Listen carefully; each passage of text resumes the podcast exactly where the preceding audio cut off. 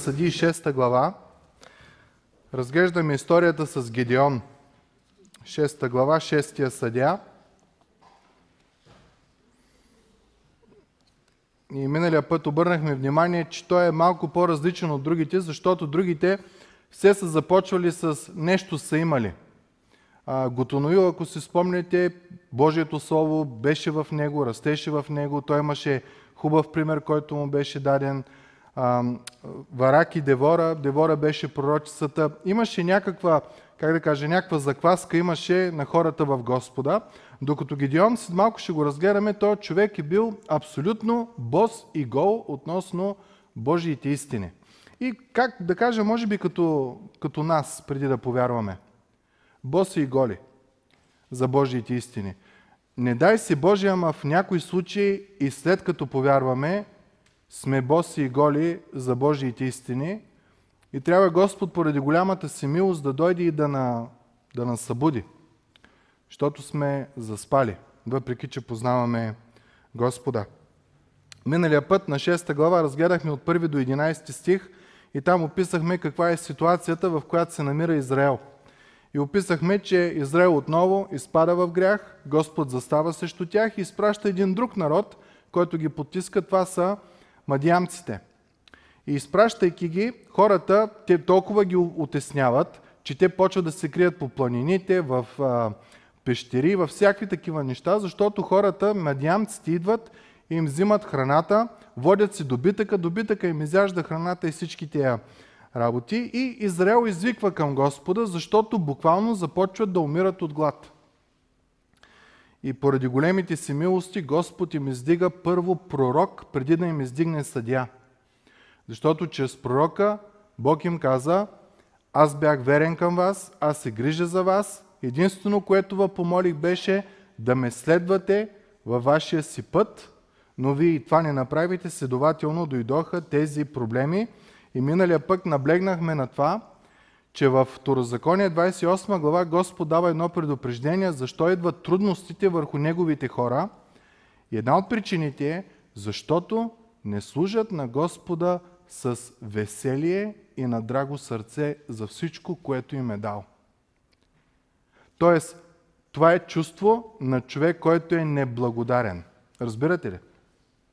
Ако ти осъзнаваш, че всичко, което имаш на този свят е дар от Бога и че Неговите милости към тебе са нови всяка сутрин, и всяка сутрин, отваряйки очите си, вдишвайки въздуха, то е дар от Бога, а не просто ми така земята още един милион години ще, ще се върти и аз съм, има още време докато, докато се смачка. Когато ние осъзнаем, че всичко, което имаме е дар от Бога, силата ни, заплатата ни, благоволението на хората – тогава ние придобиваме драго сърце към Господа.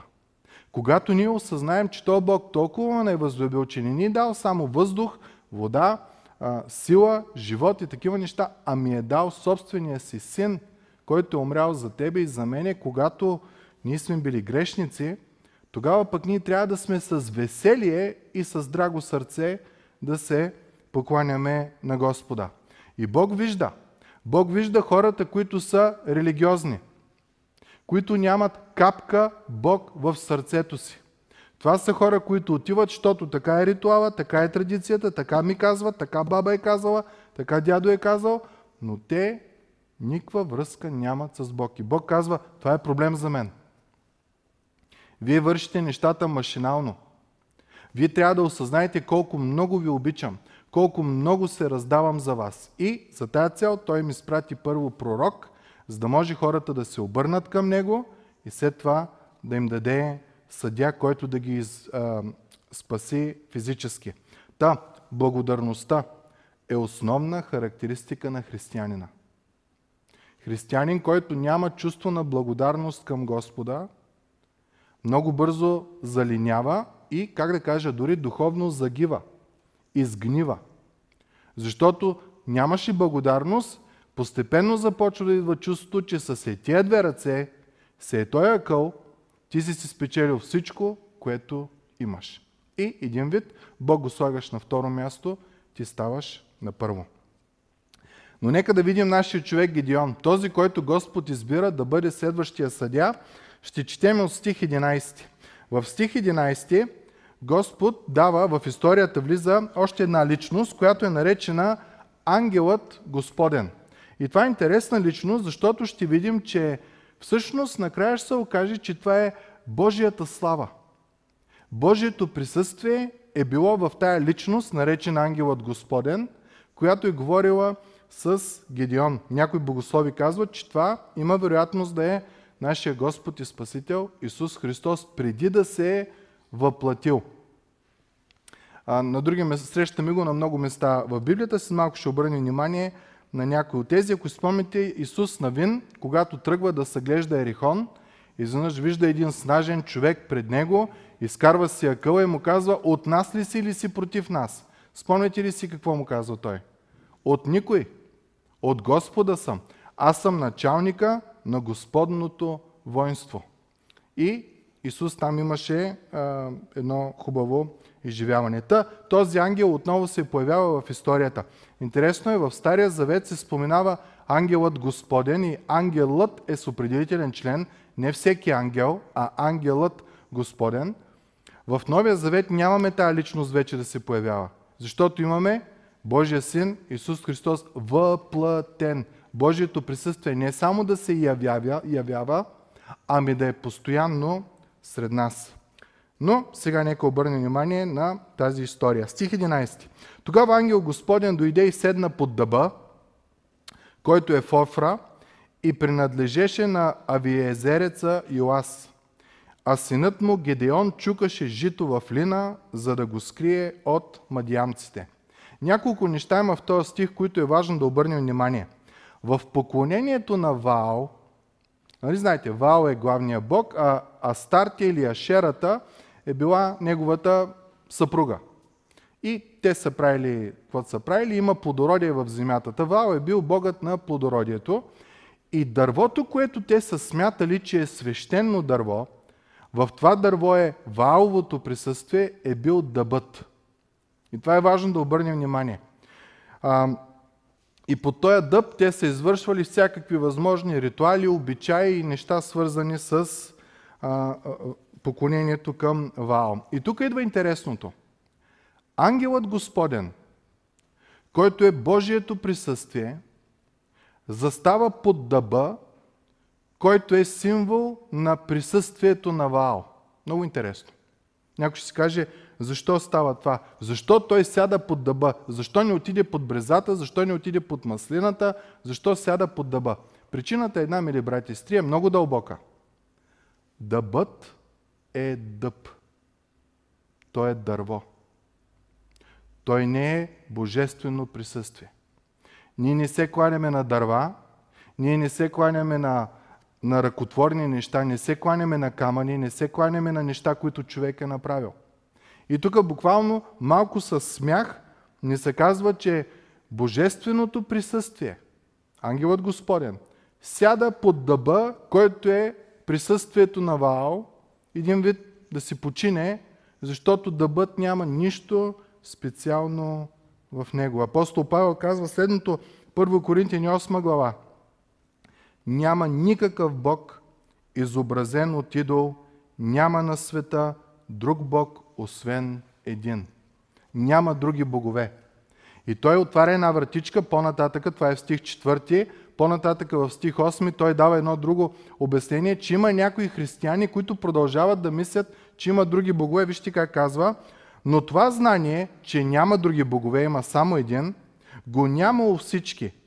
И някои, които и до сега възприемат идолите според обичаите на езичниците. Та това е важно. Още в началото на самата история Израел е потънал в идолопоклонство. Те се кланят на Ваал. Бог идва, присъствието си чрез ангела Господен и застава под този дъб, който трябва да е символ на присъствието на Бог Ваал. С две думи показва, нищо специално няма. Дърво като дърво. Дъб като всеки дъб. Това е за ангела Господен. Нека обърне внимание на Гидеон. Какво прави Гидеон? Гедеон чукаше жито в лина, за да го скрие от мадиамците. Не знам дали сте виждали как се чука жито. То се взима на класове, на снопи, след това започва да се удря за да може да падне зърното, то пада заедно с шлюпките. И после отиваш на едно високо ветровито място, хвърляш го нагоре, вятъра издухва шлюпките и долу пада само зърното. Обаче обърнете внимание къде е Гедеон. Гедеон не е на високо.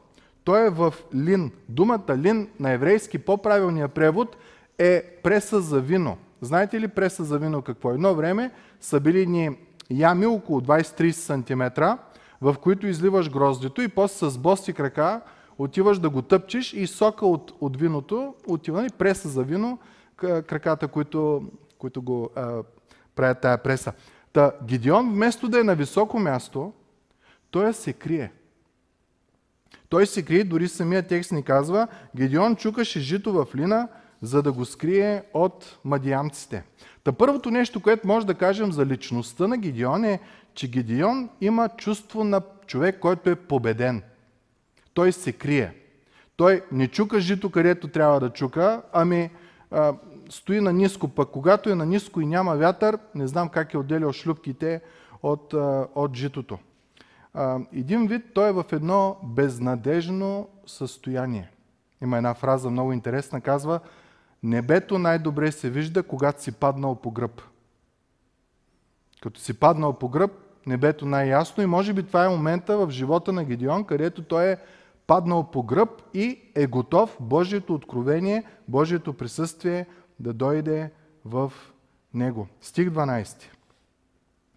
И ангелът Господен му се явява и му казва, Господ е с тебе, мъжо силни и храбри.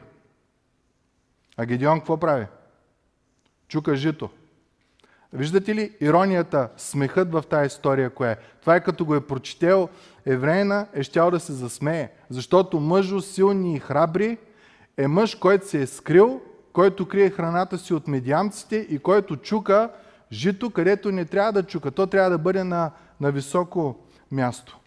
И тук разбираме едно нещо, че Бог не гледа на тебе какъв си в момента, а Бог вижда тебе какъв ще бъдеш. И наистина, като продължим историята с Гидеон, ще видим, че той е мъжо силни и храбри, но в момента той не е. И това е едно важно нещо за тебе и за мене в нашия живот. Спомните ли си, когато Исус видя Петър на езерото, какво му каза? Ела с мен и ще те направя ловец на, на хора. А Петър беше рибар. Просто обикновен рибар, който дори каза, отиди си Господи от мене, аз съм, аз съм нечист човек, аз съм грешен човек. Та Исус, когато го погледна в греха му, в нечистотата му, в рибарството му, Исус го видя такъв какъвто Петър ще бъде. Ловец на хора. Хора чрез неговото послание ще бъдат спасени. И истории такива много може да намерим в Библията. Друга история е с апостол Павел.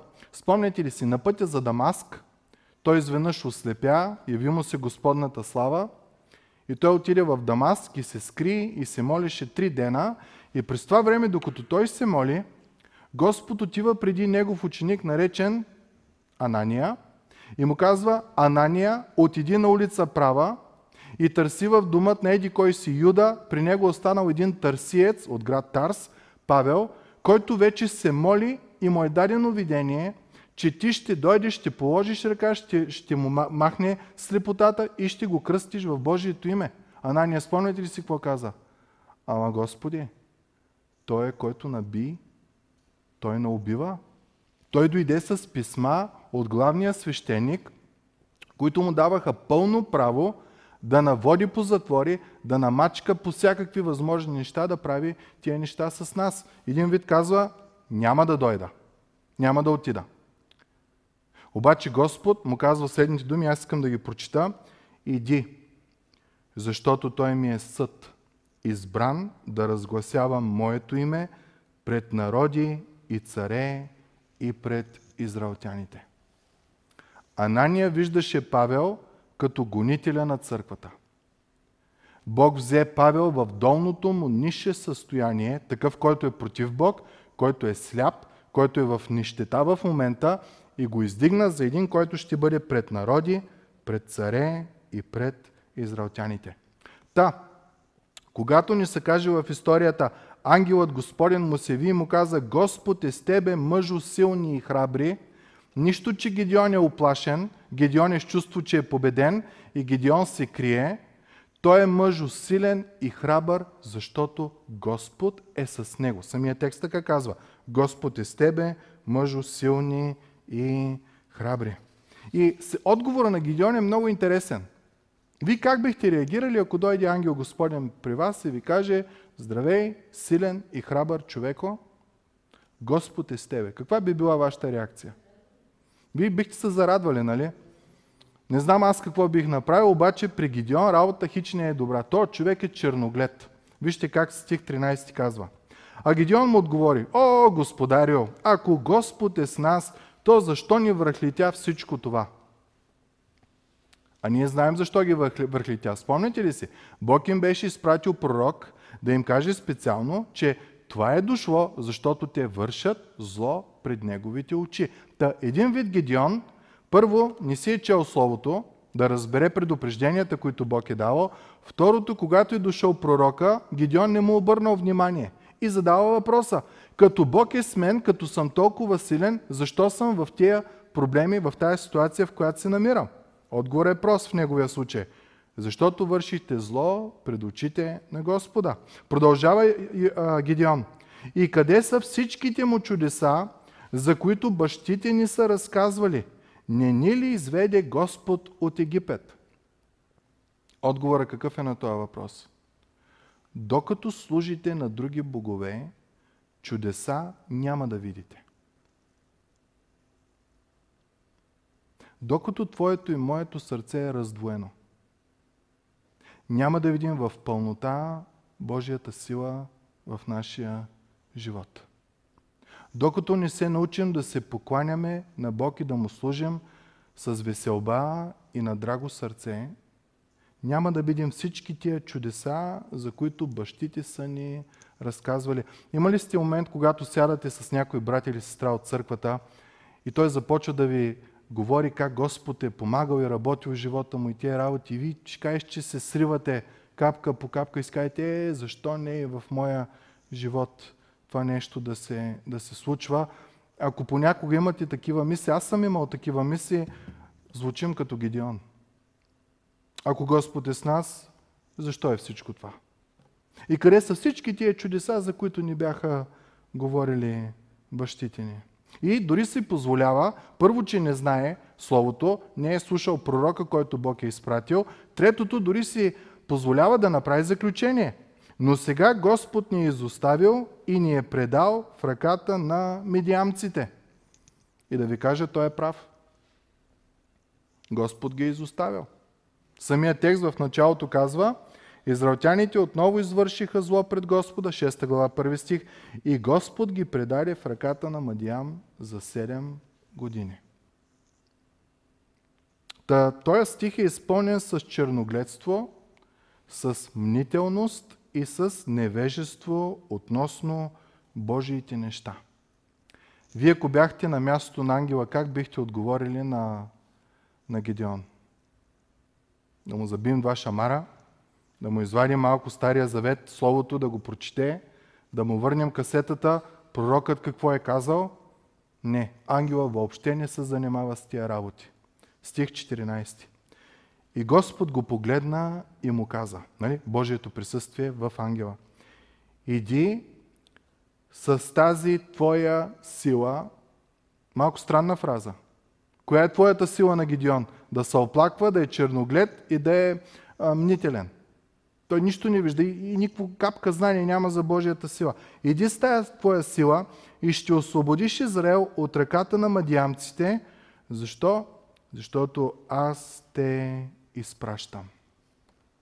Обърнахте ли внимание? Всеки път, когато Бог говори на Гидеон – за неща, които ще се случат за бъдещето, мъжо силни и храбри. В момента той е нито силен, нито храбър, даже е черноглед, даже е мнителен, даже и халхабер си няма за Божиите неща. Бог му казва, аз съм с тебе. Мъжо силни и храбри. По-нататък, тук му казва, с тая твоя сила ти ще победиш. Аз съм с тебе. Бог не му повдига, как, как казваме, не му, е, не му вдига крилете не му прави криле той сам да се издига. Гедеоне, Ти си силен и храбър, защото аз съм с тебе. Гедионе, стих 14. С тая твоя сила ти ще победиш. Причината коя е? Защото аз съм с тебе. И вместо Гедеон да се зарадва, вижте стих 15. Аз го заглавявам с думата недоверчив. Стих 15 казва, а той му отвърна, о, Господи, обърнахте ли внимание колко пъти? Стих 13, о, Господарю, ако Господ е с нас. Стих 15, о, Господи, и още един път ще го има това. С какво ще освободя Израил? Ето, моето семейство е най-незначителното в рода на Манасия и аз съм най-малък в бащиния си дом. И тук той е прав. Една война, кой обикновено я обявява? Някой, който има власт, нали така? Кой е главнокомандващия на българските военни? Президента. Той има тая сила да прави тия неща. Ние нямаме тая сила. И Гидеон казва, аз съм от племето Манасия, от най-дребното семейство, най-нищожното, най-невзрачното и от самото ми семейство аз съм най-малкия, най-невзрачния.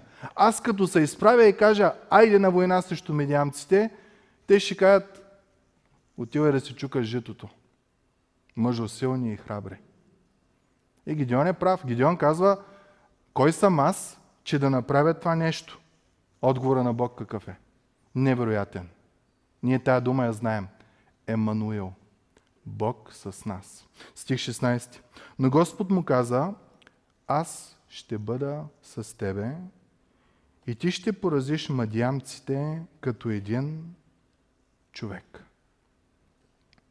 Давид няколко стотин години по-късно пише един страхотен псалм, в който казва Едни споменават колесници, други коне. Едни говорят за танкове, други говорят за самолети – но ние ще споменем името на Господа, нашия Бог. Буквално Бог казва на Гедеон, да, Гедеоне, ти си най-дребния, от най-дребния род, най-нищожния си. Но ти ще победиш, защото аз съм с тебе. Обърнете внимание, три пъти подред – когато Господ го увещава за това, за което го е призвал и Гедеон осъзнава своята си слабост, своето си невежество, своят си страх, своят си чувство за победеност, Господ го окоръжава. Аз съм с тебе, аз съм с тебе, аз съм с тебе. Мили братко и сестро, Бог е призвал тебе и мене за велико дело. Една душа да се спаси, казва Словото, цялото небе се радва – ако ти с твоя начин на живот, с твоят начин на поведение, с говоренето ти, с приказките си, с любовта, която показваш, отстоявайки Божиите истини сред едно опако извратено поколение, както казва Словото, ако устояваш и си светлина, ако устояваш и си сол за хората, ако устояваш в Божията правда, идва едно огромно благословение за тебе. И причината е една единствена – Господ е с тебе. Господ е с тебе. Затова, мили братко и сестро, нека да устояваме. Ние сме призвани за велико нещо да разказваме на хората за спасението на душите.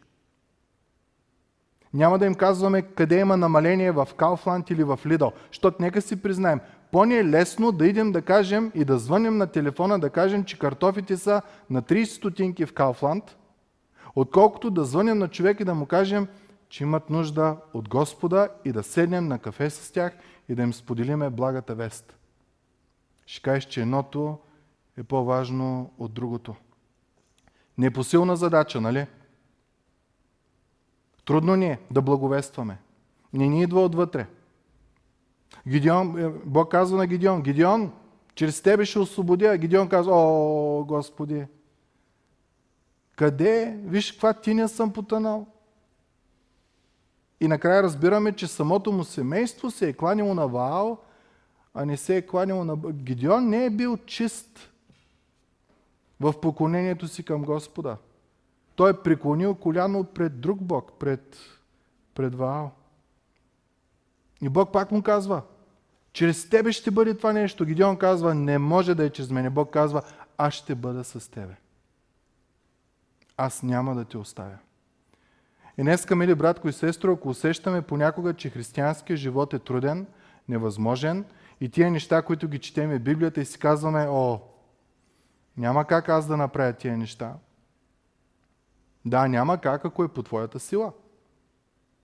Ти си най-малкият в рода си, най-отхвърления си.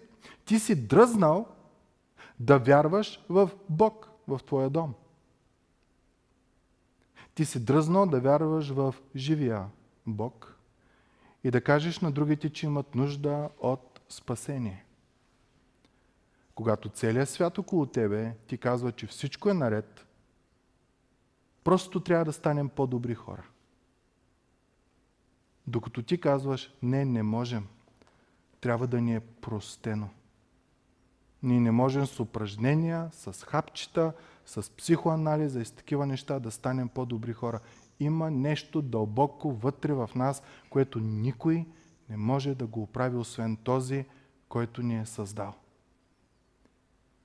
И когато осъзнаем това задължение, което имаме, ние изпадаме в страх като Гедион. И може би тази история е написана за тебе и за мене. Защото мен понякога ме е страх. Предполагам и теб понякога те е страх. Но Господ идва при нас в нашия страх, в нашите притеснения и казва, аз съм с тебе. Аз съм с тебе, аз няма да те оставя. Не дай да говориш за от кой род си, не дай да говориш къв си в семейството, спри да говориш за колесници, спри да говориш за коне, спри да говориш за танкове, спри да говориш за самолети. Говори за мене. Аз съм силата ти. И това е много важно, защото Бог не иска Гедеон да е арогантен и надут. Има някои хора, които като разберат, че Бог е с тях, мале мила, те се побъркват от надуване, като фитки стават. Копче не може да им кажеш. Такива хора Бог не може да използва. На Бог трябва човек, който да е победен, който да е щупен, за да може Бог като глина да го моделира, да го направи такъв, какъвто трябва. Това е много важно да го осъзнаем. За да може Бог да използва тебе и мене, Той първо трябва да ни щупи, за да може да ни възстанови по Негов образ и подобие. Чуйте апостол Павел как описва начина по който той повярва. Това е във 2 Коринтияни 4 глава 6 стих. Павел казва, понеже Бог, който е казал на светлината да изгрее от тъмнината, Той е, който е огрял в сърцата ни, за да се просвети светът с познаването на Божията слава в лицето на Исус Христос. Защото ние не проповядваме себе си, а Христос Исус като Господ, а себе си като ваши слуги заради Исус. Много интересна фраза. Павел казва, момента в който аз повярвах, той го описва последния начин. Бог, който е казал на светлината да изгрее от тъмнината, е Той е, който е огрял в сърцата ни. Павел, който е бил най-висшия от фарисеите, той каза, сред моите съученици аз бях звездата. Главният свещеник имал такова доверие в него, че му е дал подпис и печат, право Павел да се справя с ересите, с лъжливите учения. До такава степен се е издигал. Но Павел казва, живота ми беше мрак. Павел е разбрал, че пред Бог е трябвало да бъде щупен. И той каза, моя живот беше мрак, който Господ вкара светлина в него. Та когато Бог издига мъже и жени да вършат волята му, той не търси силните, той не търси умните, той не търси надарените. Той търси смирените. Той търси слабите. Той търси тия, които нямат мания за величие. За да може да се покаже Той в техния живот силен и мощен. Гидеон е мъжо силен и велик, аз съм с тебе, затова си силен и велик. Гедеоне ще победиш. Защо? Защото аз съм с тебе. Гедеон казва, аз съм най-малкия. Няма проблем, Гедеон. Аз съм с тебе. Като един ще се борите срещу тях и ще ги победите. И Гидеон започва да му присвятква, че тая личност, с която говори, не е обикновена. Кой така ще дойде при тебе и ще ти каже, чрез мене ти ще победиш медиамците. В следващата глава ще видим, те са 130 хилядна армия. Огромно нещо. И Гедеон вижда, че нещо специално има в тая личност. Обаче Гедеон е, как да кажем, скептично настроен. Гедеон има нужда от знамение. Ако Гедеон ще се изправя, ще призовава хората, ще се излага, той трябва да знае коя е тая личност. И вижте, вижте стих 17 какво казва. Тогава Гедеон каза, моля ти се, ако съм придобил твоето благоволение, покажи ми знамение, за да зная кой си ти, който говориш с мене. Значи Гедеон казва, аз надушвам, че тая личност тук не е обикновена. Той ми обещава неща, които само Бог може да обещае. Той казва, аз съм с тебе. Той казва, Емануил, Господ с нас. Гедеон казва, за да съм сигурен в това нещо, аз трябва да искам знамение. Стих 17.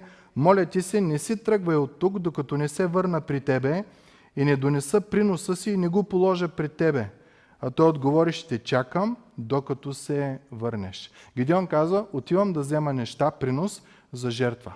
Защото Гидеон знае, че Бог е поглъщащ огън. И когато някой принесе жертва и тази жертва е угодна на Бога, Господ изпраща огън върху нея. Ако не изпраща, тази жертва не е одобрена или човека, който говори с него, в случай ангела, той е, всеки може да бъде, но не е Божието присъствие. И Гедеон прави тия неща. Стих 19 казва, тогава Гедеон влезе и приготви яре, пресни пити от една ефа брашно. Месото сложи в кошница, чорбата сипа в гърне и ги изнесе вън при него под дъба и ги представи. Стих 20. И ангел Божий му каза, вземи месото и пресните пити и ги сложи на този камък, а чорбата излей върху жертвата. Спомняте ли си друга история, където върху жертвата трябваше да се излива вода?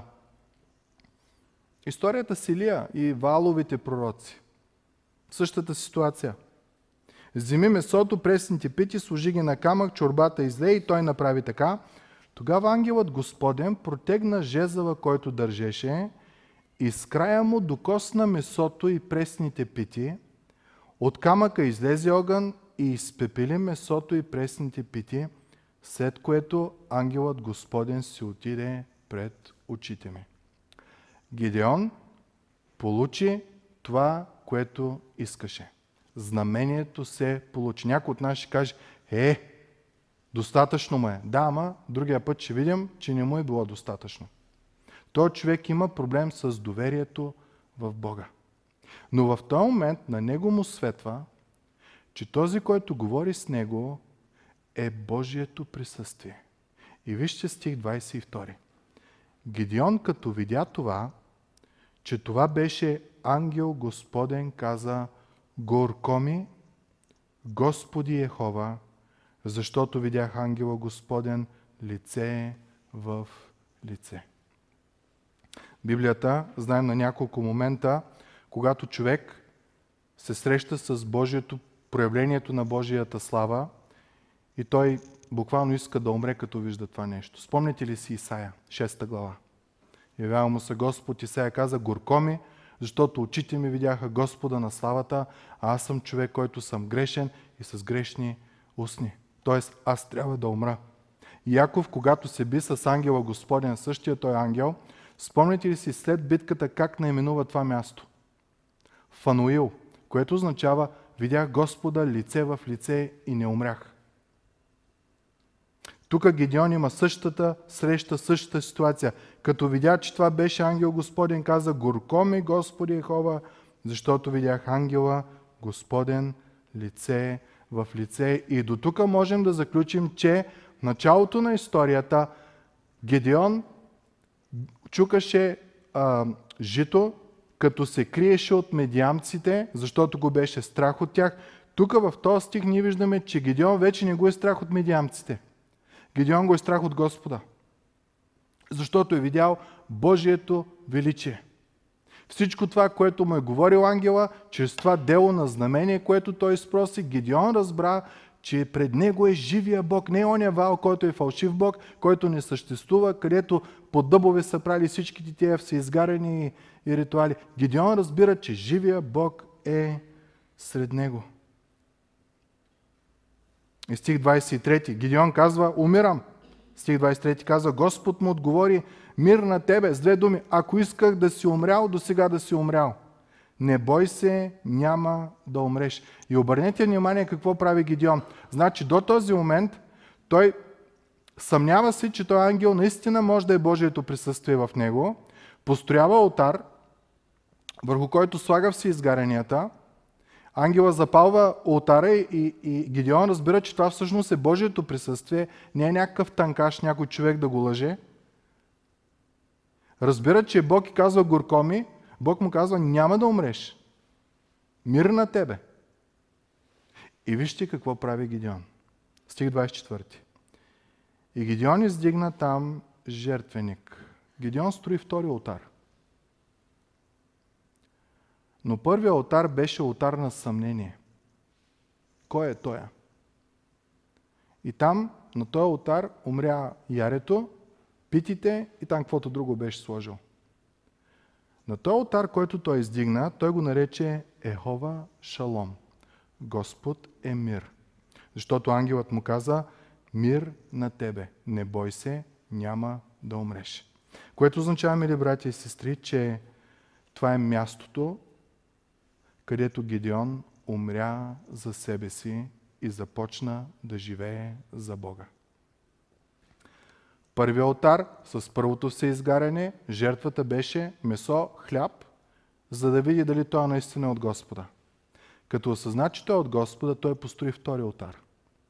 И символично даде себе си, предаде се в, Божието, в Божиите ръце. Другата жертва беше сам той. Гидеон е казал с две думи, аз за себе си няма да живея, ще живея вече за Господа. И, мили брати, сте един въпрос искам да ви задам. Вие стигнали сте до този момент във вашия живот, където като Гедеон сте построили втория алтар, осъзнавайки кой е този, който е дал живота си за вас, той е този, този който ви е възлюбил и да кажете, аз умирам за себе си и започвам да живея за Господа. Защото това, мили брати и сестри, е най-блаженното място, където ние можем да бъдем, да живеем в Божието присъствие. Чуйте апостол Павел Галатяни 2 глава 20 стих как описва живота си. Сараспнах се с Христос, разпънах се, пожертвах се и сега вече не аз живея, а Христос живее в мене, а животът, който сега живее в тялото, живея го с вярата, която е в Божия Син, който ме възлюби и предаде себе си за мене. Гидеон не знаеше една трета от нещата, които ние днеска знаем за Господа. Ние знаем, че не е възлюбил, че е дал сина си за нас, че е всесилен, всевластен, че няма проблем да освобождава и това. Гедион една трета, може би по-малко и от това знаеше. И беше готов да предаде живота си на Господа. Да каже, не моята воля, Господи, а Твоята да бъде. Ние, които знаем, че сме възлюбени, че живота на нашия, на Божия син е бил пожертван, за да имаме ние живот, че един цар е умрял, за да може ти и аз да живеем. Ние готови ли сме да направим същото признание, да кажем, Господи, аз вече за себе си няма да живея. Ще живея за Тебе. И изучавайки Словото Ти, аз ще научавам каква е волята Ти кое е добро и угодно на тебе. Ефесяни 2 глава, 10 стих казва, че Господ отнапред е начертал път, по който ние трябва да вървим. Ние няма да се лутаме от момента, в който предадем живота си на Господа и не живеем вече на нашата, а живеем на Божията. Историята Дука върви добре, нали? Гедеон абсолютно като един от нас, безверен, без надежда, поклонник на чужди богове, изоставил истинския Господ. Единственото, което има е критика към Бог. Ако Бог е с мен, що е толкова зле? И какво стана с тия чудеса, които говориха едно време? Обаче Господ е дълго търпелив и много милостив. Гедионе, аз съм с тебе. Гедионе, аз съм с тебе. Гедионе, аз съм с тебе. Гидеон каза, ако си с мене, ей тук трябва да видим на този жертвеник какво ще стане. И Бог поради голямата си милост направи това знамение. И Гидеон каза, умирам. Видях Господа. И Бог му каза, Гидеоне, мир на тебе. Няма да умреш. Вижте ли колко е мил и благ Господ към един човек, който е бол, бос и гол в Божиите неща. Стих 25 е много интересен. В същата нощ, значи Бог не го оставя ден, два, месец, два да премисли такива работи. В същата нощ Господ му каза, взимаш бащиния си вол и втория вол, 7 годишния, и разруши валовия жертвеник, който се намира при баща ти и съсечи ашерата, която е при него. По това време май във всеки дом е имало един жертвеник, как да кажем, като един параклис, само че не е християнски, ами на, на Бога Вал.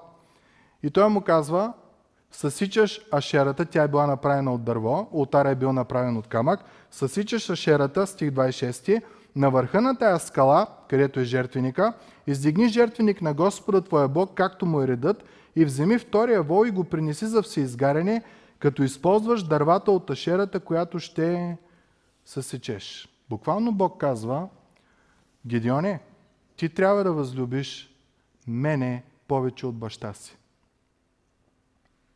Защото му казва, събори, разруши жертвеника, който се намира при баща ти. Много тежки думи, нали? Господ казва, това е грешно и трябва да се унищожи. Като четах тази история, аз си казвам, как ли ще реагира Гидеон? Какво ли ще направи?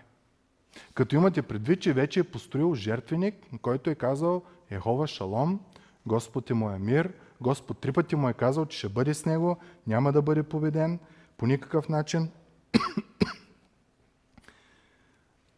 Без да четеме следващия стих, как бихте реагирали, ако Бог му казва, ставаш, разбиваш това нещо и продължаваш нататък и следващия стих да каже, Гирион стана, хвана един чук, едно длето, веднага събори жертвеника, изпочупи ашерата, отиде в града, изпочупи там всички жертвеници, отиде горе на града, направи жертвеника за Господа и цялото население дойде и Гидеон каза, ако не ви харесва какво правя, отивайте при медиамците.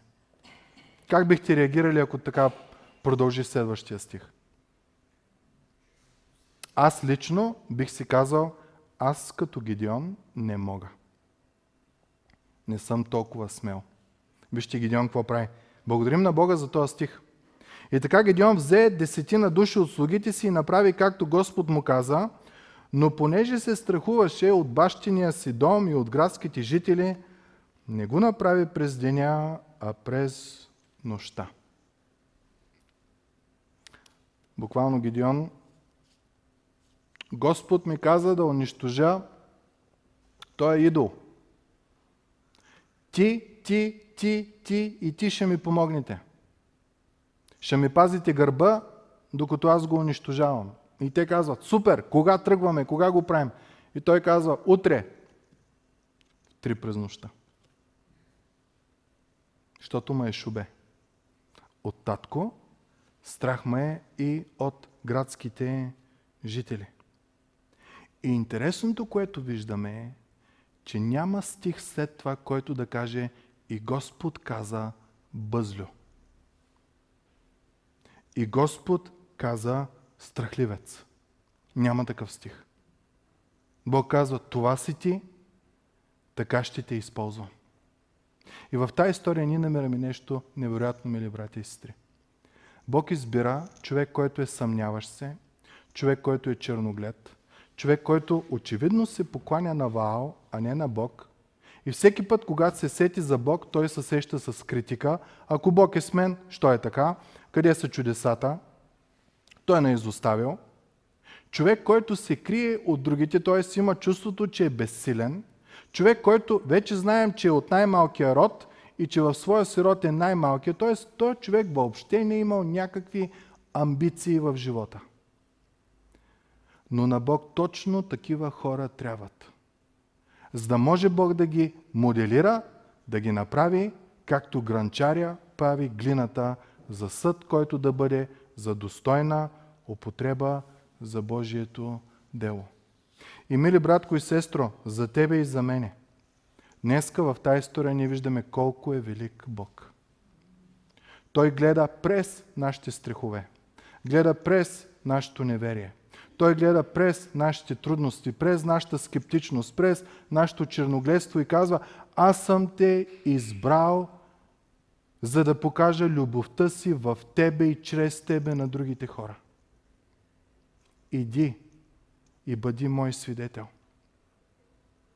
Да ви напомня тия думи на това, което Исус каза. Даде ми се всяка власт на небето и на земята. Ама не спря до там. Ние им каза, ящи, пишете, ви се веселете, се строите църкви айде, идете по целия свят. И научете хората. И ги кръщавайте. И аз ще бъда с вас до свършека на века. Бог иска да си силен във вярата, не само когато си пред хора. Има ли сте такъв момент? Пред хора като сте, много сме напомпени, много сме силни, говорим неща и после като се приберем вкъщи и си казваме, маля, маля, аз тия думи, дето им ги говорех, аз, аз не мога да ги живея. Това е ситуацията с Гедеон. Бог каза, аз не искам да излезеш само и да ги събираш за война. Аз искам у вас да си верен на мене. Почваш от Ашерата, почваш от Ваал, махаш ги, събаряш ги, защаваш срещу вятъра, заставаш срещу течението на реката и се осланяш единствено и само на мене. И ако като Гедеон се починим на Господа, дори и с страх в сърцето, в три сутринта, Господ може да върши велики дела в твоя и в моя живот.